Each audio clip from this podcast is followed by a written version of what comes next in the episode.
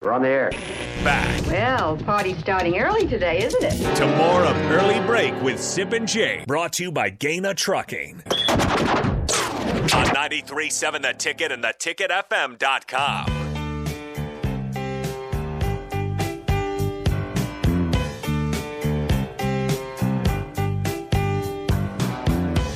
Well, the off season is always time for lists and good articles about what's to come in the upcoming season. And one of those guys that writes a lot of those is Bill Bender of the Sporting News, one of our favorite guests on Early Break. Bill, good morning. Thanks for joining us. You wrote this week about five contenders to make their first college football playoff. Mm-hmm.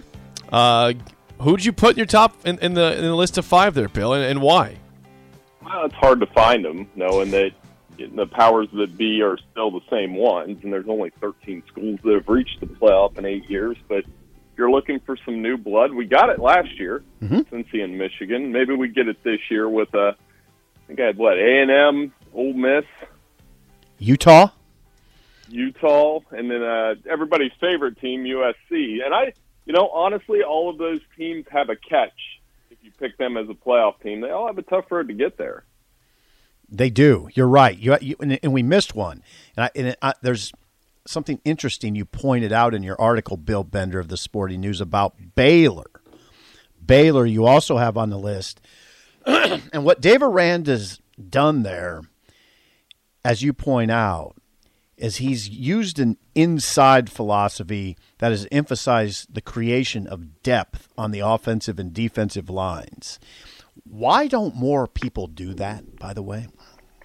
I mean, I I was always taught that simple football, right? You get five good. off- They have five seniors on their offensive line, so to me, Okay. kind of offsets the fact that they lost their top two rushers because whoever's running the ball behind five experienced offensive linemen, good offensive coordinator is going to do well.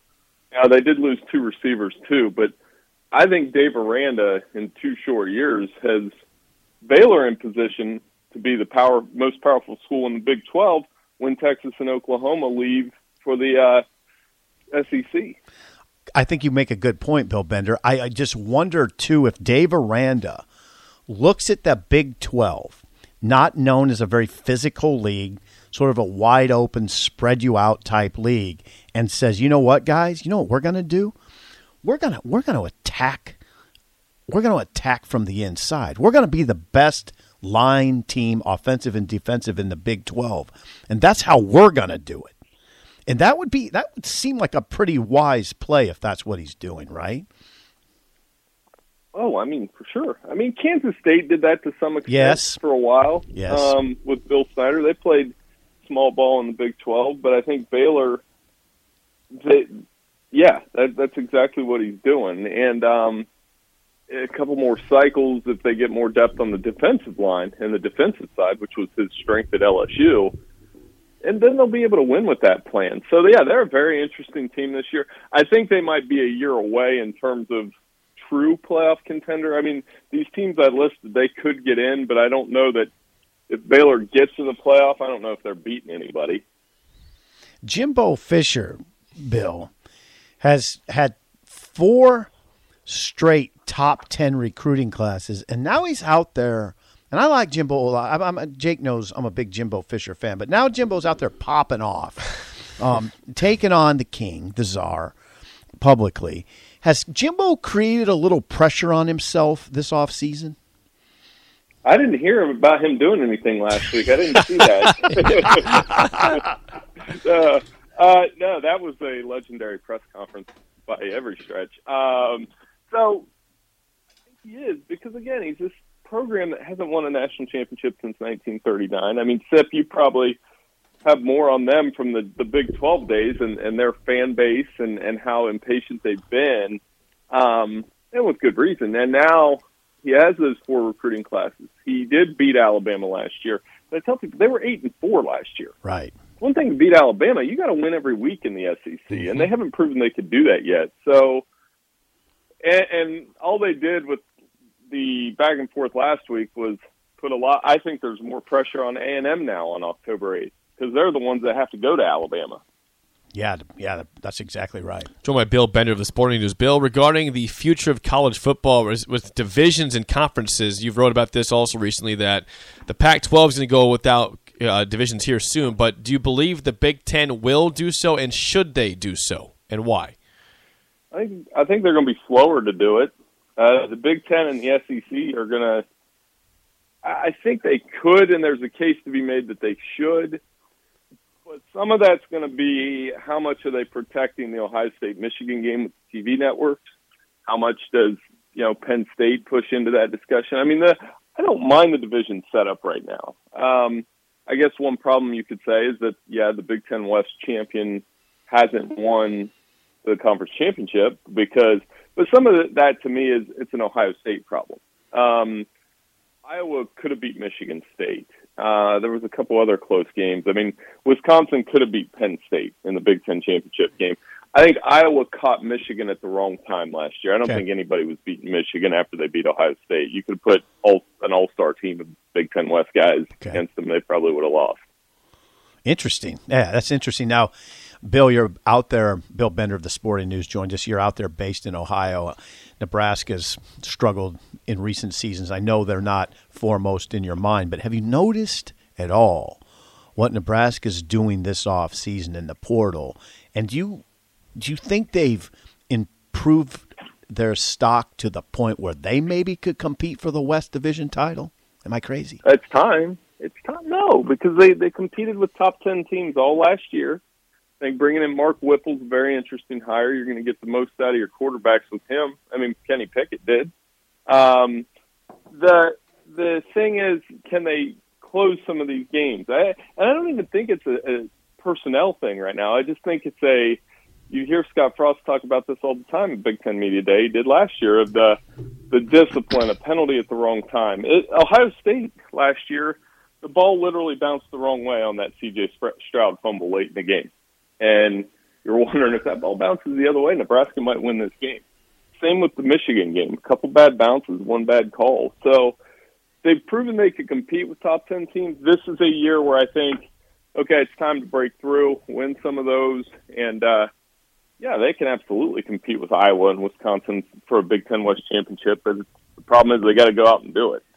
Regarding the main spot in the team, Bill, quarterback. I mean, Nebraska loses Adrian Martinez to Kansas State. They get Casey Thompson from Texas. Is that a wash, in your opinion? Did they get better, Nebraska? Did they get worse? What are your thoughts on what they lost versus what they gained for next year? Well, if Casey Thompson protects the football, you get a gain, and, and I think he had, you know, he had ups and downs. Obviously, at Texas, he you know, in the Oklahoma game last year, he played really well. He matched uh, Spencer Rattler and and Caleb Williams shot for shot, pretty much to the end. And again, he doesn't play defense, so I think he can be a gain, certainly with uh, the running game they're going to have behind him. I, I think he can, and uh, you know. It, anytime you say, I mean, obviously Martinez has been a four-year starter and played a ton of football for Nebraska. At, this point, I think it's in, it's going to be good to see Scott Frost have somebody else under center. Interesting. Now, Bill, one idea for you to watch. I'm helping you because you help us so much. Adrian Martinez. eh, What I was I was talking to one of the Kansas State writers last week. Adrian Martinez will be Kansas State's starting quarterback this year. That could be a pretty interesting transfer portal type story, right? Adrian Martinez finishing up his career at Kansas State. What do you I mean, how interested are you in that story? And what do you expect from Adrian Martinez? You saw him a lot. What do you expect from Adrian Martinez in the Big 12? Uh, in a more wide open conference, he'll probably have better statistics. Uh, I bet his rushing statistics are, are pretty high. You know, they have Collin Klein at offensive coordinator, and Oh, nice. I mean that name should ring some bells. I mean, he he finished, I believe, third in the Heisman voting um, the that year with Kansas State, and a very good running quarterback, and he's worked his way up the coaching ranks there. Um, yeah, I think Martinez could put up big numbers there. As you guys know, though, just from watching him, I mean, the thing is he has to protect the football. So I think that's going to be the thing you watch with him there, just like you watch with Casey Thompson with, with Nebraska. Is if they protect the football, they're going to have great seasons. If they're throwing interceptions and, and loose with the football, running it, and, and and create a bunch of fumbles, then that's going to be a wash or not. Okay, Bill, you're right there in Buckeye land. I'm going to ask you this question. Could you make a case for CJ Stroud over the Alabama quarterback for best in the country? You can, and I, you know, that's why he's the Heisman favorite. Is one, you know, that we haven't had a repeat Heisman winner since Archie in the '70s, and two, um, the talent around him this year is pretty scary. Um, when you have TreVeyon Henderson back Yes. and a receiver room that I think there's three or four first round picks there in that room, Whoa, whoa, whoa. they're going to throw it around. I, I mean, they do have monster opener too against Notre Dame. I mean, the Ohio State fans are very excited about their schedule this year when you're opening with Notre Dame at home and you're closing with Michigan at home. I think the big difference maker for them is going to be does Jim Knowles flip that defense around? That defense was gettable last year, and it's very rare that that happens. Bill, always great stuff. Thank you for the time, and we will chat with you again down the road. Hey, um, great to talk to you guys. I'll talk to you again soon. Thank All right, you, good Bi- stuff. Thank Bill, you, Bill. Bender of the Sporting News. Did you hear that? Now, who who I I wanted to follow up, but we have to play the game show. Who are who's Ohio State's three or four potential top round receivers Well, other than Jackson Smith and Marvin Harrison Jr. Is he is he that? Yes, he's very good. And then there's another one in there. Who is that?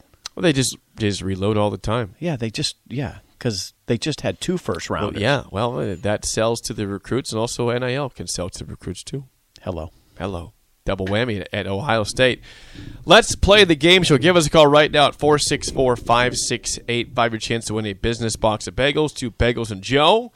You, what did you win yesterday? or Did you lose? I W. Remember, I think I won an OT. You won in overtime, yeah. You, you are two and one on the week, going for a winning week by Thursday. No Schaefer today to help you. You're by yourself. That's fine. Eleven and seven overall is yes, the record. eleven and seven. You are a probably a playoff team in the in, in the NFL. That All right, I like Probably that. so. Uh, today is a throwback Thursday. We'll go back to 2005 Nebraska football. I Think you know the 2005 Nebraska football season? 2005. Uh, Don't say any names okay. because they might be part of the trivia. 402 464 5685. Shut up, Sipple starts right now. We've all been there. You're listening to the radio, and then that rage starts to grow inside of you. It starts to consume you. It gets to a point where you just want to yell, Shut up, Sipple! no, sorry. I'm sorry. Well, here's your chance. It's time to shut up, Sipple. Call now to play 464 5685. Shut up, Sipple. Brought to you by Bagels and Joe. All right, don't leave me hanging again. 402 464 5685. You I know you guys know Oh, your they'll be Nebraska coming. football trivia. They're coming. We got a line open. 2005 Nebraska football is the topic.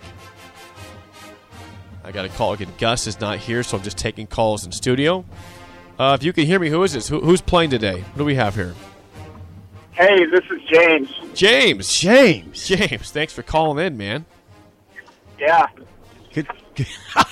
All right, let's play this. yeah. Good James morning, like, I'm James. ready to go. Are you ready to roll? Morning. How's your morning going? Yeah, let's do it. all right. all He's right, ready to go. All right, James.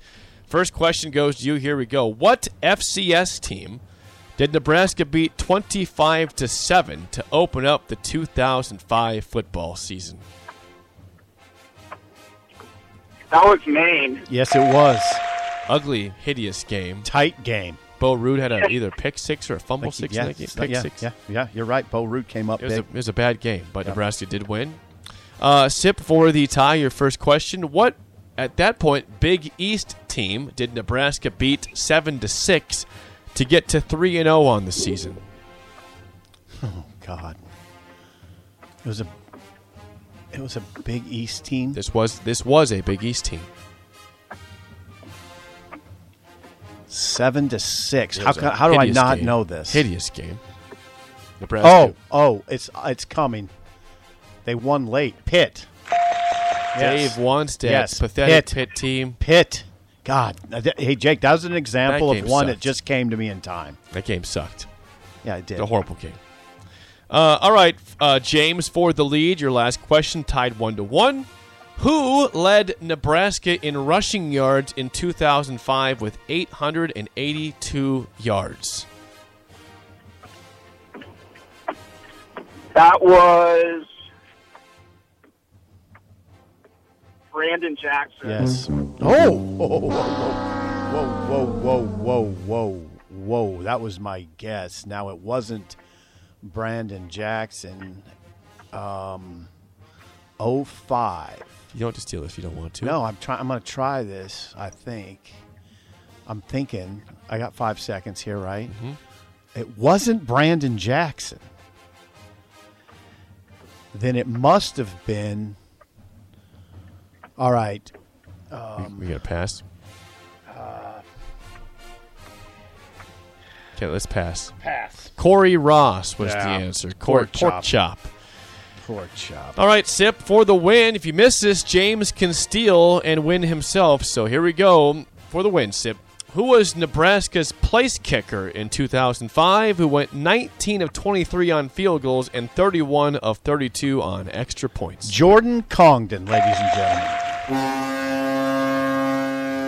And that, my friends, is a hot streak again. Three and one in the week is guaranteed a winning week before Friday. James, thank you for calling. We'll get you a bagel and a coffee, but call in down the road. Thanks, guys. All right, James. Good- thanks for calling. good calling. attempt today. Good effort. Whew, how about that, Jake? Would you like to do the tiebreaker? Sure, that'd be fun. We had Sam Koch on the air on Tuesday. Yeah. Who was on that 2005 Uh-huh. team. Uh huh. How many punts did Sam Koch have in 2005? How many punts? I don't know. Um, I have not the foggiest. He averaged forty-five point three six yards per punt. Actually, more than that 46.5 in 05. oh, really? Okay. How many punts? How many punts does a punter have? Um, They did play in a 7 to 6 game, which means there's a lot of punts in that game. Forty-seven. 71 punts that year. Hmm, pretty bad guess. Pretty bad guess. Yeah, that's like you said. It's hard to it's hard to guess punts. All right. Well, Well, congrats to you, Sip. Uh, Yeah, three thanks. and one start to the week. am I am I going? Am I twelve and seven? You are 12 and seven since the reset. This is really You've bizarre. Been, you've been, you had a second chance at you know a fifth chance at life here with Yeah. the reset. Yeah. Probably more resets than that, honestly. I, have, I don't know how many times we, we've reset in All this show's history. Thank you for that game show. That was fun. That yes, fun. it was fun. Thank you to James. Thank you to callers. They lined up. Uh, we appreciate that. Yes. And we'll do it again tomorrow at the same time. And before we get to break, yes, sir. a, a quick reminder again today. I, I want to see all of you out there. It's going to be a fun time. I'll be there. Double Eagle Golf today. Bach will be out there from 3 to 6. We'll have plenty of ticket people out there as well. I want to show you the sweetest new golf simulators in town. Except there's five of them. Five. These aren't these aren't hokey. These are these are real, mm-hmm. big time simulators. The couches. You're you're about you're a big aesthetics guy, right? Yes, I am. It looks good. Does the, it? The couches and the chairs are very comfortable. You could sleep in them. It's a handsome setup. It's a handsome setup. Come over. They got a full bar. They got drink specials today. They're going to have a food truck, Soulful Casino, God, out there. That sounds good. That sounds really fun. And you can see, hey, where can I go when it's cold outside, like it is today, or if it's raining, like it is today, and come enjoy double eagle golf inside the Kinetic Sports Complex from three to six. that just sounds incredibly enticing. Yes, there's going to be prizes there. We're going to have a long drive contest on the golf simulators. Okay, there's a there's a question that you need to address in this. Yes. That a lot of people like me just don't know this sort of thing. Do you bring your own clubs? You are more than welcome to bring your own clubs. Yes, But if you don't bring your own clubs, there's there's There are drivers clubs- provided. yes, there are clubs there provided for like a very, very, very, very minimal charge if you use them. Okay. very minimal. But they have like two dollars. Okay. But if you, yeah, you, you're you're su- suggested to bring your own clubs if you have. If So you, you, will to. have your own clubs. Yeah, I'll bring my clubs. Do you keep just keep them in the Accord all the oh, time? oh yeah, I mean, it, it, there's something has gone terribly wrong if they're not in the back of the car. I, I don't know what to say to that. Uh, you can- double if you if you did an ac- Terribly wrong. you maybe you just have to put something in your trunk. Well- that's not your clubs. Well, uh, then that's terribly wrong. I mean, uh, the clubs belong there. Yeah. Uh, if you want an actual address, South or 150 Southwest 14th Place, Lincoln, uh, 68528 zip code, but it's inside the Kinetic Sports Complex, Westo. Be there today. I'll be there. Yeah, if you're driving west on O, you'll see the red fox and just get ready to hang a Yep, left. that's it. yeah. That's the one. Yeah. So we'll see you out there. Uh, we'll have the spillover next on early break in the ticket.